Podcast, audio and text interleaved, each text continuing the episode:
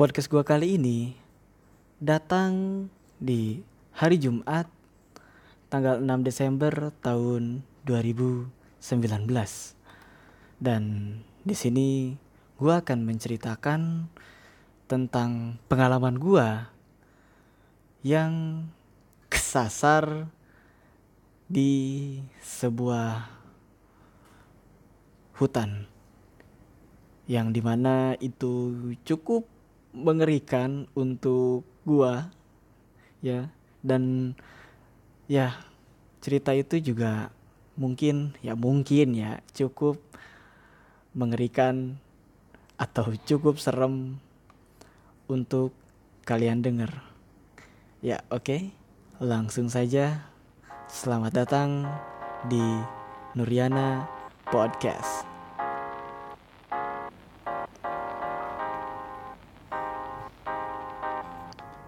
Annyeonghaseyo. Konnichiwa. Konnichiwa sa.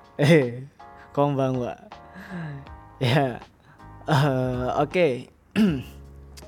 uh, by the way ini uh, podcast gua di episode 3 dan podcast gua ada di YouTube, ada di Spotify juga, ada di radio publik kalau kalian pengen denger podcast gua jadi ada tiga platform yang sudah tersedia.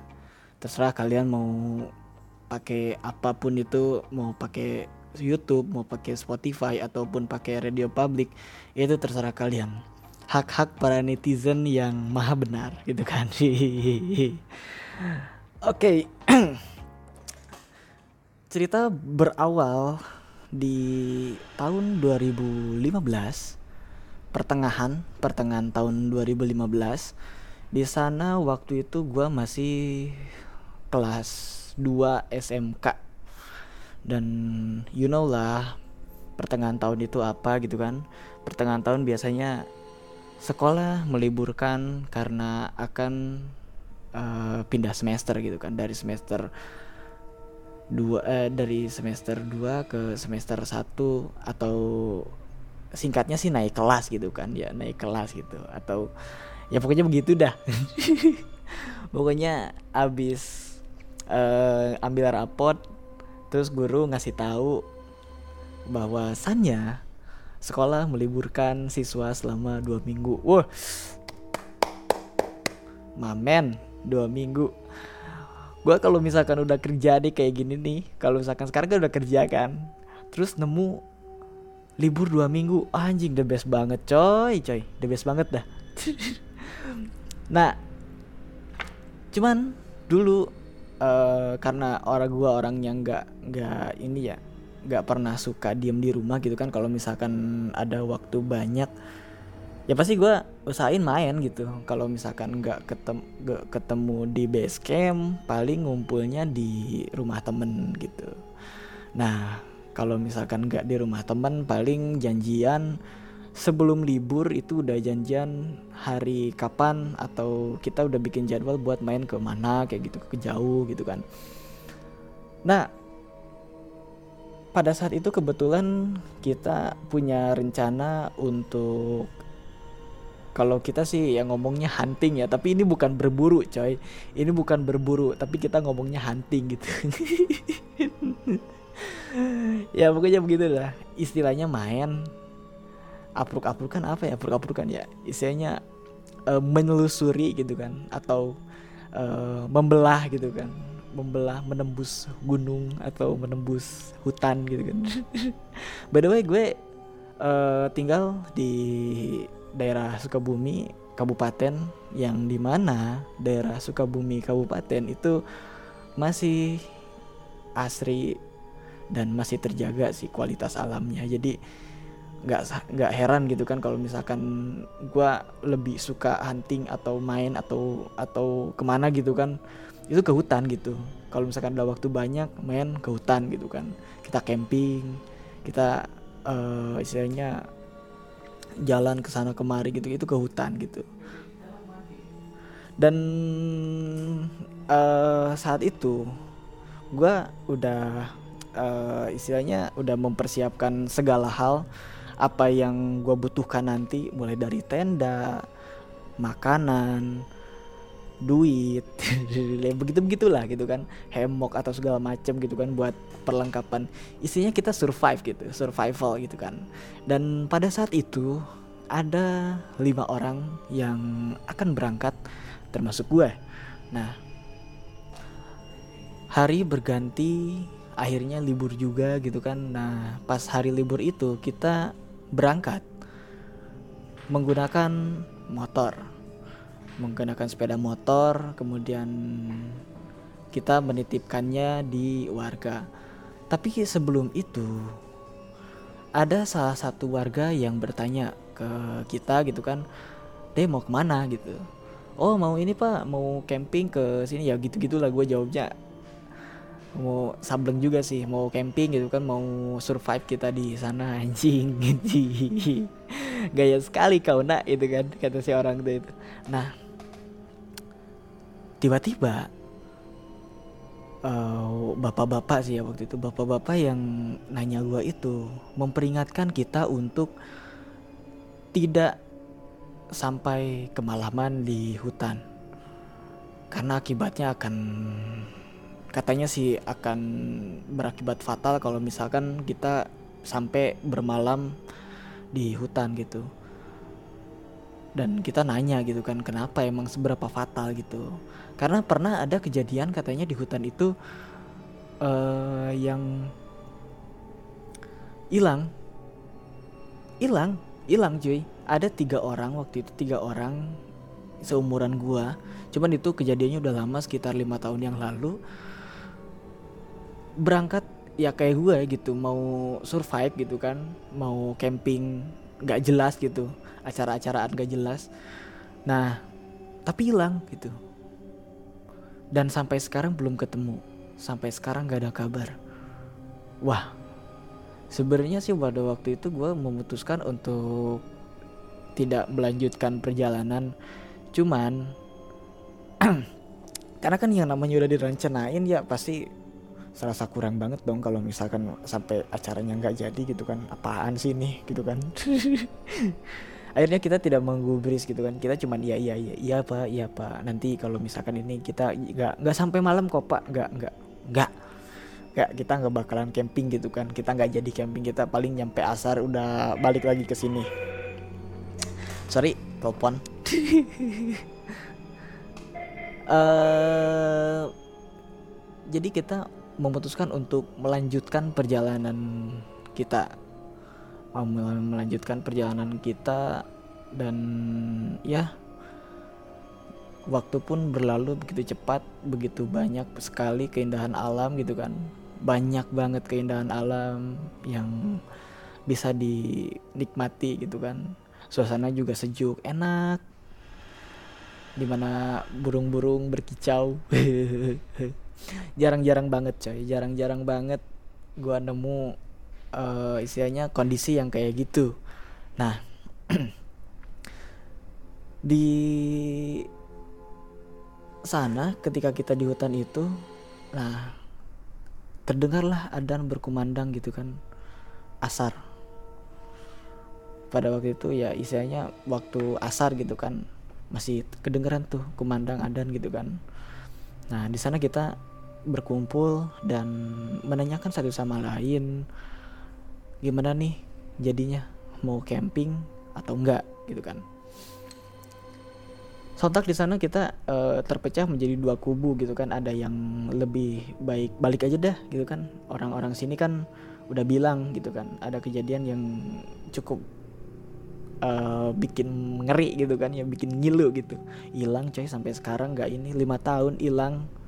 Dan sampai sekarang juga gue belum pernah tahu tuh kabarnya kayak gimana orang yang tiga orang yang hilang itu gitu kan. Entah mereka udah balik atau misalkan kenapa gitu gua nggak tahu gitu kan. Cuman pada waktu uh, kita terbagi menjadi dua kubu. Kita terjadi terjadi bentrokan gitu kan pendapat. Yang satu pengen camping yang satu pengen balik.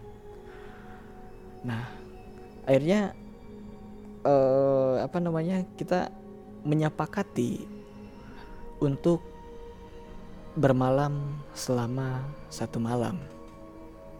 Yang di mana itu merupakan kesalahan yang benar-benar bodoh menurut gue ya. Benar-benar bodoh ya termasuk gue gitu kan. Karena gue dulu waktu itu istilahnya yang mendukung kalau misalkan gue ini pengen camping gitu pengen camping pengen bermalam di sana gitu kan. Nah setelah itu uh, kita pun memutuskan untuk bermalam dan selama di malam hari tidak apa-apa.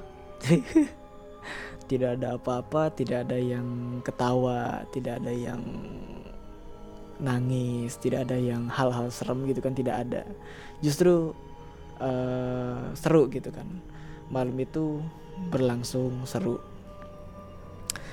keesokan harinya gitu kan di pagi hari tepatnya jam 7 kita siap-siap untuk berangkat balik gitu kan untuk kembali gitu untuk kembali ke perkampungan. Karena ya udahlah cukup malam ini aja gitu kan. Uh, jangan awalnya sih kita rencana dua malam di sana cuman nggak jadi. Hehehe karena kita uh, apa namanya takutnya kalau misalkan kita dua malam di sana dan pas kita balik itu kita ngambil motor di rumah warga gak enak juga gitu kan. Udah ada yang meringetin apa memperingati gitu meringetin apaan anjing meringetin. Ya sorry motor. Ya. Akhirnya kita balik lah. Balik. Dalam perjalanan pulang kita uh, melewati kubangan kubangan air ya istilahnya kubangan air itu ya kubangan gitu. Kubangan air gitu sumber mata air gitu kan uh, di sana gitu kan. Kalau kita nyebutnya ciburial. Ciburial itu sumber mata air. Nah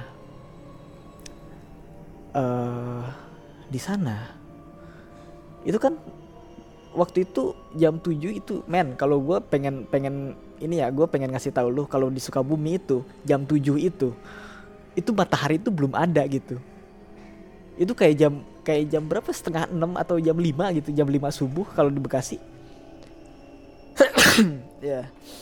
Nah kalau misalkan di Bekasi sekarang kan gue di Bekasi nih paling kalau di Bekasi kondisi gelapnya itu jam 5 subuh itu di Sukabumi itu jam 7 itu kayak jam masih kayak jam 5 subuh di Bekasi gitu.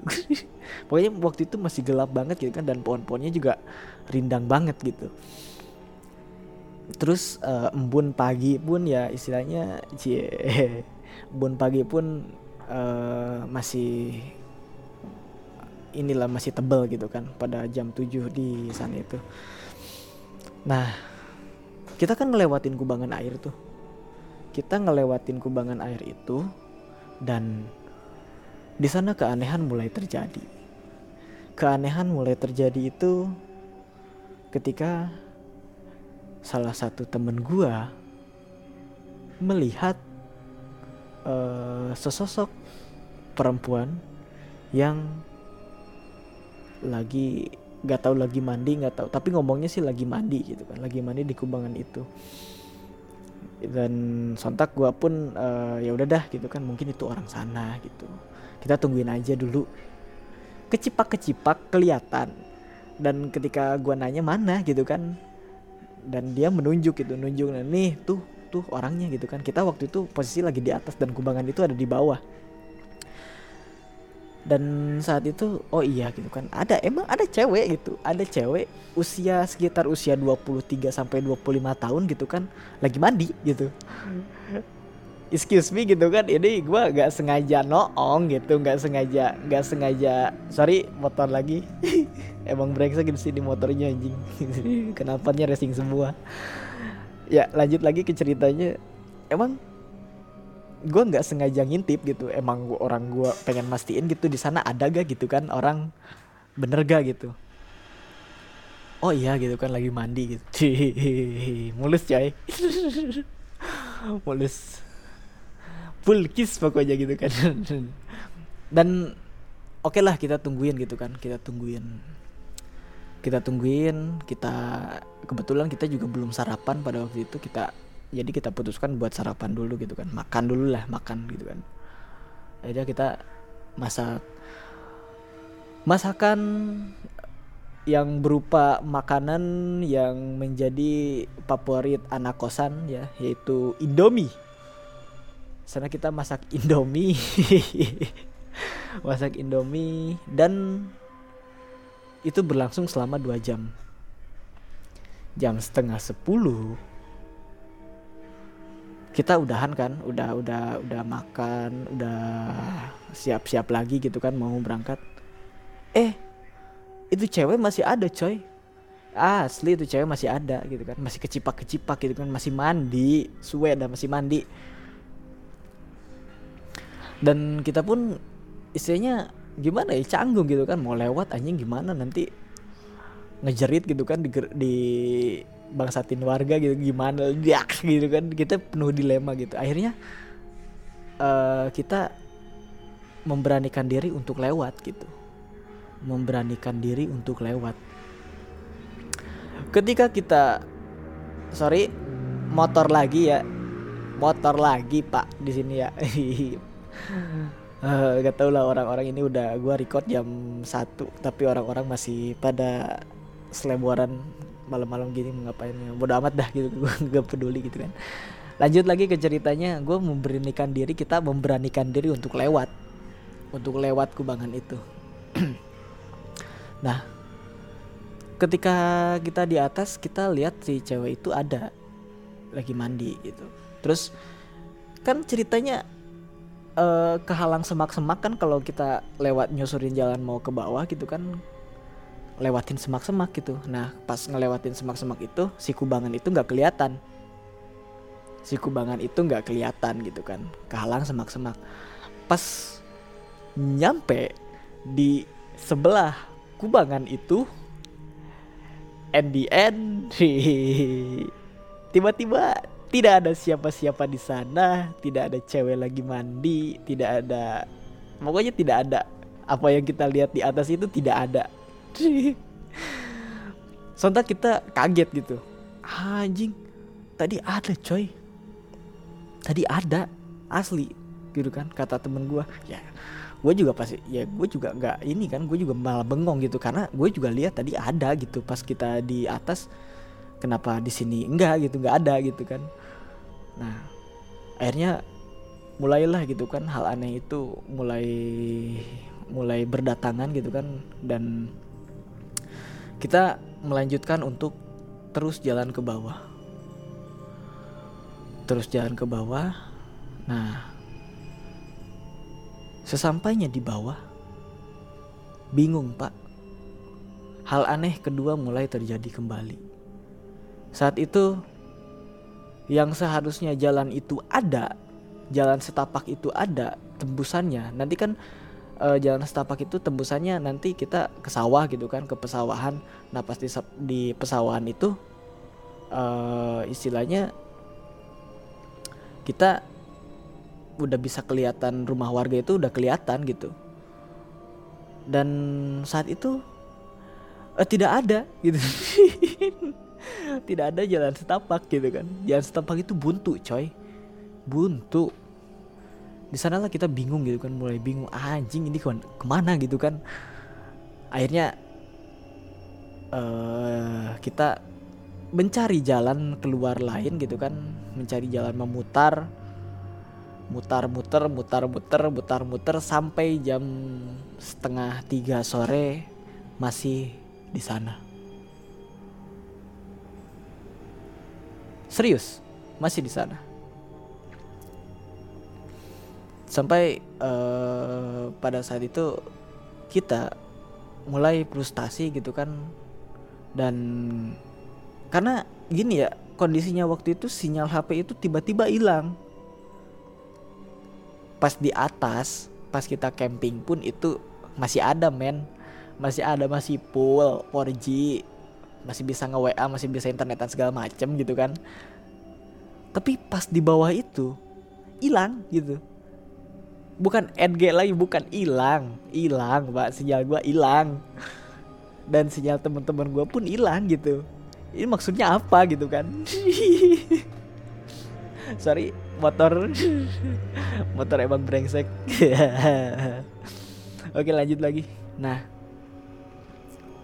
akhirnya uh, kita berpencar. Jadi dua tim.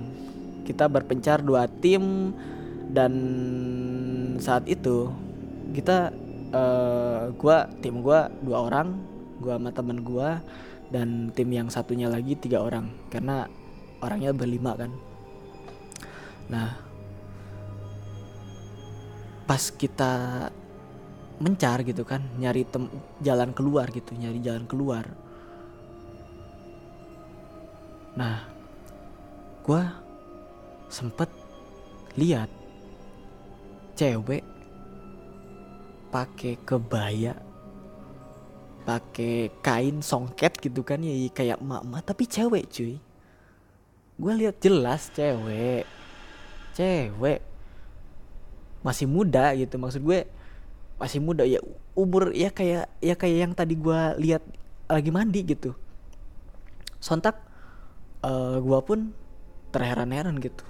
Pas gue uh, apa namanya ngomong kan ke temen gue wih ada cewek cuy. Mana mana mana? Di atas. Itu nggak ada gitu. Gue nengok sempet, sempet nengok doang ke temen gue gitu kan kalau misalkan di atas itu ada cewek mau bilang gitu setelah gue lihat ke atas lagi itu nggak ada gitu. Aneh gak anjing? Nah kita nggak nemuin jalan keluar kita nggak nemuin jalan-jalan yang lain gitu kan kita stuck di sana gitu kan. Akhirnya kita balik lagi ke uh, apa namanya deket kubangan tadi. Dan kita bertemu uh, kita kumpul lagi gitu kan kita kumpul berlima lagi pada jam setengah enam maghrib. Nah karena gue muter-muter cukup jauh mereka pun muter-muter cukup jauh tapi pada saat itu mereka uh, sorry motor lagi. Aduh anjing podcast gue banyak suara motornya men. Sorry ya sorry sorry sorry. Oke lanjut lagi ya. Nah mereka bilang kalau misalkan mereka nemu jalan keluar. Ada perkebunan jagung perkebunan jagung tapi ya bentuknya kayak jadi geografisnya itu kayak kayak kuali kayak kuali gitu kan kayak kuali. Dan pas di bawahnya itu ada perkebunan jagung yang lumayan luas sih yang lumayan luas gitu kan. Nah akhirnya kita pun uh, menyusuri jalan yang sudah ditemukan oleh tim yang kedua. Dan kita pun sampai ke uh, apa namanya perkebunan jagung tersebut. Nah, di sana kita uh, mulai nyari-nyari ini kan nyari-nyari sinyal, uh, tetapi tidak ada. Sinyal itu masih masih masih nggak ada. Nggak ada sinyal. Asli nggak ada sinyal. Buat telepon pun nggak ada. Akhirnya kita berunding kembali gitu kan. Mau gimana nih? Mau lanjut atau mau camping lagi nih gitu kan. Mau bermalam lagi di sini gitu kan. Mau bermalam lagi dah gitu kan. Kita udah nyerah gitu kan karena kita udah capek juga gitu. Muter-muter anjing di hutan brengsek. Muter-muter di hutan gitu kan. Dan akhirnya kita pun uh, memutuskan untuk bermalam di sana. Keanehan yang ketiga pun terjadi lagi. Di mana pada tepat jam setengah 12 malam itu di pohon enggak di pohon sih ya enggak di pohon sorry di kebun jagung itu ada nggak nggak ada ya maksudnya terdengar gitu terdengar banyak suara orang gitu dan ya itu waktu itu gue udah tidur di tenda gitu udah tidur di tenda masing-masing gitu kan. Gue denger gue lihat jam setengah 12 gue denger banyak orang ada suara ibu-ibu ada suara bapak-bapak gitu kan. Ada suara adik-adik ada sobat ambiar gitu kan. Pokoknya ramai banget gitu kayak orang yang lagi panen gitu. Orang yang lagi panen di sawah gitu kan terus gue berpikir lagi gitu kan anjing kalau misalkan keluar ini kalau misalkan jong ternyata ini cuman cuman keanehan-keanehan brengsek gitu kan. Gue takut juga gitu. Akhirnya gue uh, apa namanya uh, ngomong lah gitu kan ke teman gue lu dengar sesuatu nggak? Dan teman gue ngomong denger gitu. Dan persis apa yang dia denger seperti apa yang gue denger juga. Gimana sih? Ya dia denger persis apa yang gue denger maksud gue gitu. Nah dan gue pun berdua memberanikan diri untuk membangunkan teman-teman gue yang lain. Dan ketika gue ke tenda mereka mereka udah bangun. Jadi mereka itu dengar gitu. Mereka dengar dan apa yang mereka dengar sama gitu kan apa yang gue denger gitu. Akhirnya kita putuskan untuk uh, ngambil center dan berkeliling. Kita dibagi menjadi dua regu dua tim gitu kan. Seperti tim yang sebelumnya gitu gue berdua sama teman gue bertiga gitu kan. Kadang-kadang uh, apa namanya gue bertiga yang lainnya berdua gitu kan. Nah tapi itu kita muter-muter itu nggak kerasa sih ya. Nggak kerasa kita muter-muter di sana. Itu nggak ada siapa-siapa gitu. Dan nggak kerasa banget gitu. Pada waktu itu gitu udah subuh gitu. Men setengah dua belas. Setengah dua belas gue muter-muter. Nggak ngerasa capek nggak ngerasa apa-apa gitu. Gue muter-muter muterin kebun kebun jagung gitu. Kebun jagung kan tinggi-tinggi tuh. Kebun jagung tinggi-tinggi kan. Nah gue muter-muter di kebun jagung gue masuk nerobos nih ke tengah. Itu nggak ada apa-apa. Terus suaranya pindah lagi gitu kan suara ramenya pindah lagi ke bagian yang lain. Terus gue terobos lagi di sana nggak ada lagi. Dan akhirnya kita memutuskan untuk istirahat dulu gitu kan istirahat dulu habis muter-muter dan ketika dilihat jam anjing udah jam 5 perasaan tadi gue nggak nggak jauh-jauh amat gitu. Itu cuman cuman cuman perkebunan ya cuman kebun jagung ya cuman sekotak atau dua kotak doang gitu. Buset gue bilang itu udah cepet banget dan akhirnya suara itu hilang gitu. Daru orang-orang yang lagi ngomong itu hilang gitu. Bapak-bapak ibu-ibu adik-adik gitu kan kakak-kakak gitu. Ya yang yang apa yang suara mereka terdengar jelas itu tiba-tiba pas jam 5 itu hilang. Dan tidak lama setelah itu ah, terdengarlah dan subuh gitu kan. Terdengar dan subuh ah akhirnya kita ini apa namanya memutuskan untuk langsung berangkat package langsung gitu kan. Segala dimasukin ke carrier kita dan kita berangkat uh, setengah lari gitu kan setengah lari menuju suara adan. Dan kebetulan kita ngelihat cahaya gitu ngelihat ada ada ada cahaya gitu kan. Ada rumah lah gitu kan ada rumah. Dan ternyata itu uh, sebuah perkampungan gitu. Tapi ini bukan kampung misteri yang gue ceritain kemarin. Bukan.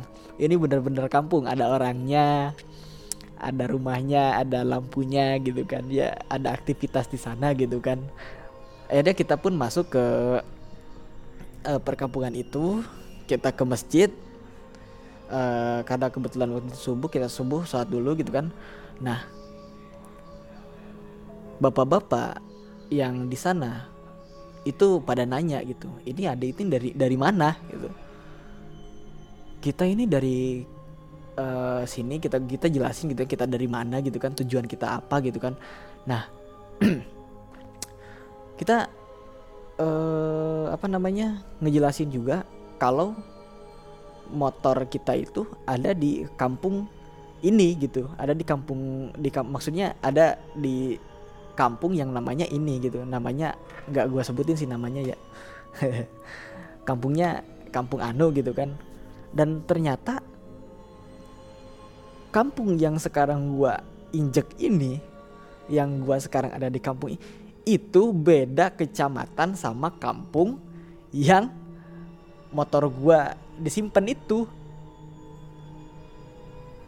Men lu pernah ngerasain nggak gimana gimana ceritanya gitu kan? Cuman nyasar nyasar begitu doang perasaan di sana sana doang gitu kan? Dan itu kita berangkat gak jauh gitu. Itu udah beda kecamatan dan jarak dari kampung saat gua saat ini ke kampung yang gua naruh motor itu jaraknya lebih dari 30 kilo buset lebih dari 30 kilo. Dan ketika di kampung itu sinyal itu tiba-tiba ada. Brengsek dah. sinyal itu tiba-tiba ada gitu. Tiba-tiba ada sinyal di sana gitu kan. Dan akhirnya kita pun uh, istilahnya dengan tenaga dan uang yang tersisa gitu kan. Akhirnya kita uh, nyewa uh, orang buat ngojek gitu. Buat ngojekin kita ke sana. 30 kilometer ngojek waktu itu gue keluar duit berapa ya lima enggak enggak lima ratus ya tiga tiga ratusan lah tiga ratus ribu buat ngebensinin orang yang nganter kita. Dan sesampainya di kampung tempat gua naro motor itu bapak-bapak yang ketitipan motornya uh, nanya kenapa lama? gitu kan. Harusnya kan kemarin baliknya gitu kan. Kok sekarang uh, apa kok baru balik sekarang? Dan itu pun dianterin pakai motor gitu. Lu dari mana? itu lu dari hutan atau dari mana? gitu akhirnya kita pun bercerita gitu kan apa yang udah kita alamin. Dan uh, si bapak itu nggak sorry motor lagi.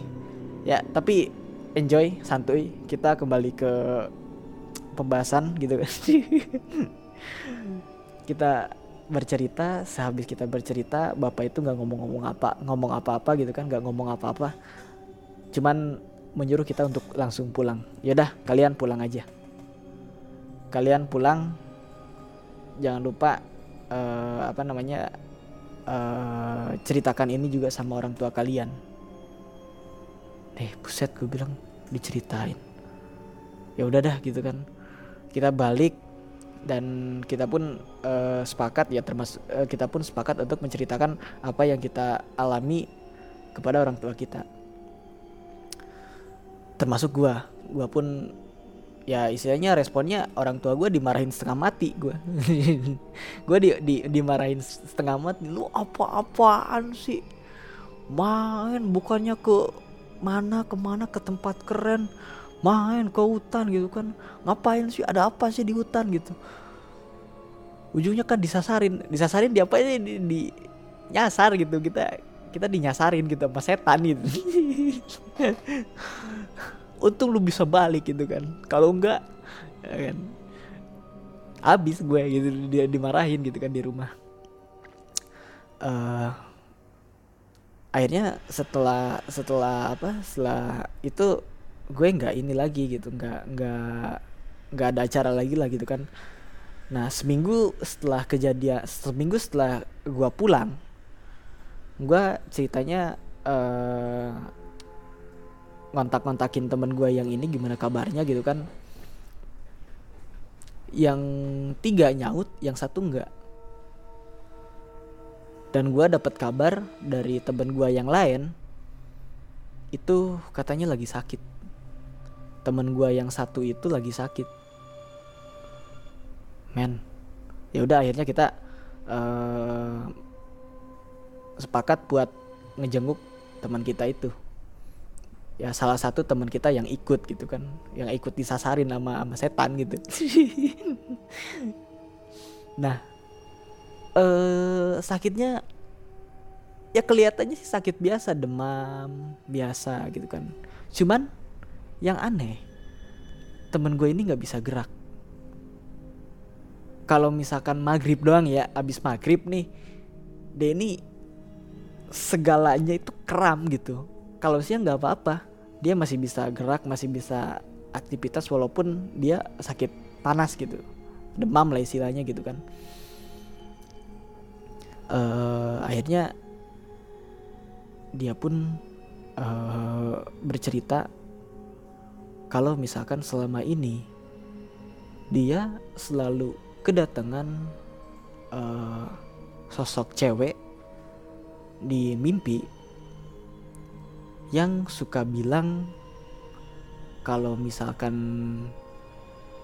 dia itu isinya gini dia pernah pernah pernah ngomong ngomongin kalimat si cewek yang ngomong di mimpinya dia gitu kan tenang aja kamu itu nggak bakalan ke mana-mana.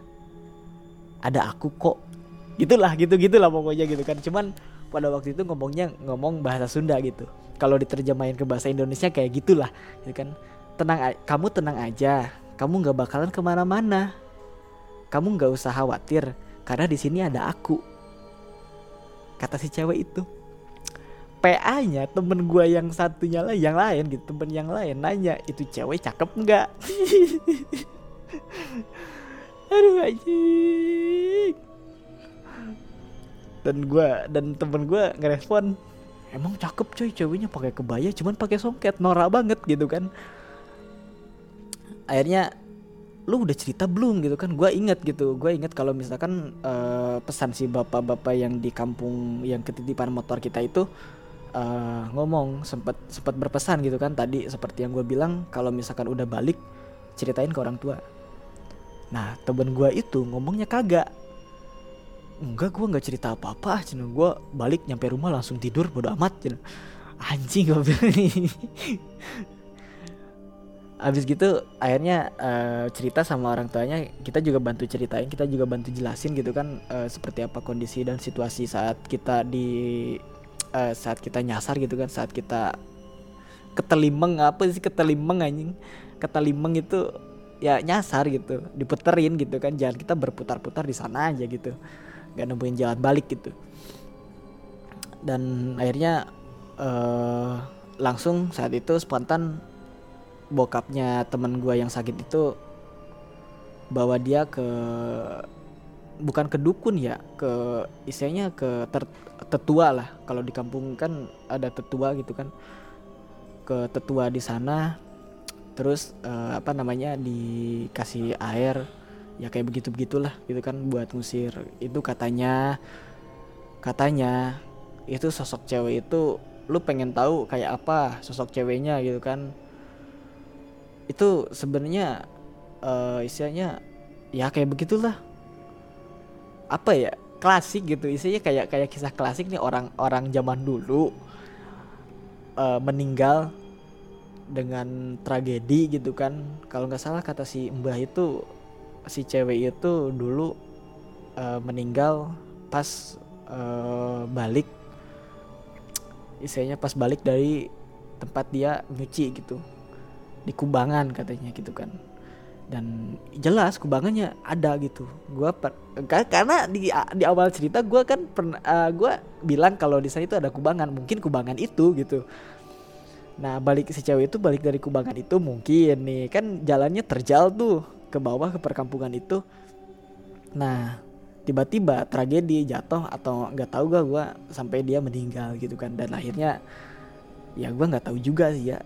Tapi apa yang gue lihat dan apa yang temen-temen gue lihat emang sosoknya nggak pernah berubah.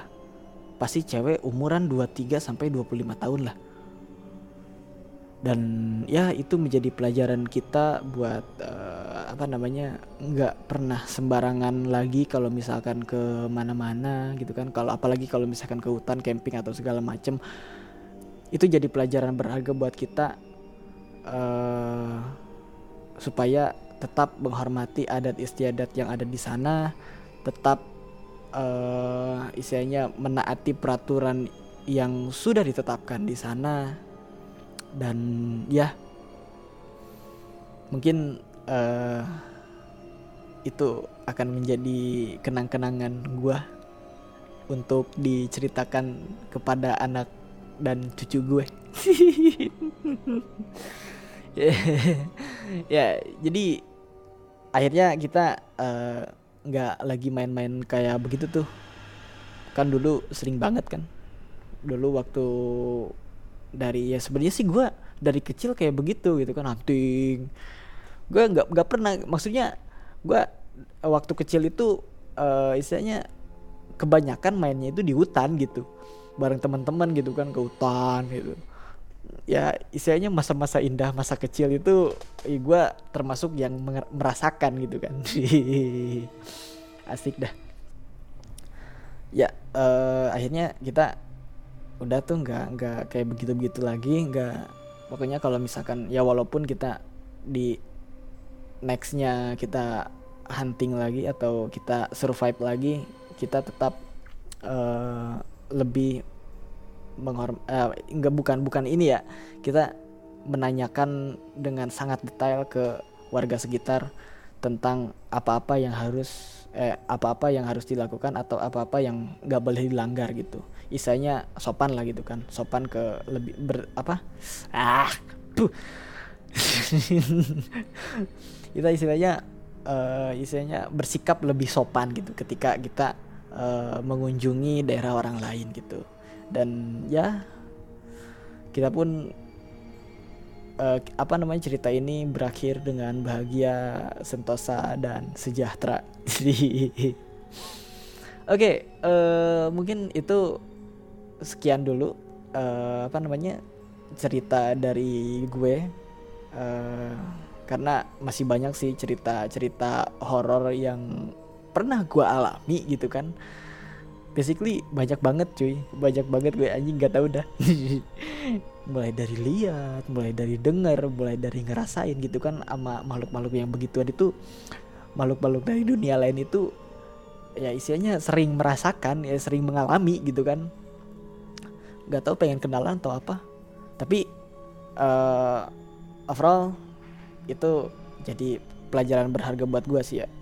Dan ya uh, untuk ke depannya gue akan isinya gue akan apa ya uh, bikin podcast uh, cerita-cerita gue atau mungkin kalian punya cerita sama atau mengalami hal yang sama kalian bisa uh, kirim ke email gue linux eh, linux at gmail.com atau bisa japri ke Instagram gue DM aja DM gitu kan ya. Di Anwar Nur at Anwar Nuriana gitu kan. Oke okay? sekian cerita dari gue oh ini ya sekali lagi nih Pak gue mau jela uh, enggak gue mau ini di mau ngasih tahu kalau Nuriana podcast sekali lagi gue mau ngasih tahu Nuriana podcast tersedia di tiga platform yakni YouTube, Spotify, dan juga uh, radio publik. Kalau misalkan kalian uh, pengen dengerin podcast gue, bisa kalian lewat Spotify, bisa lewat YouTube dan lewat radio publik juga bisa. Oke, okay, uh, eh, ya sekian dari gue, Anwar Nuriana. See you next time. Peace out me.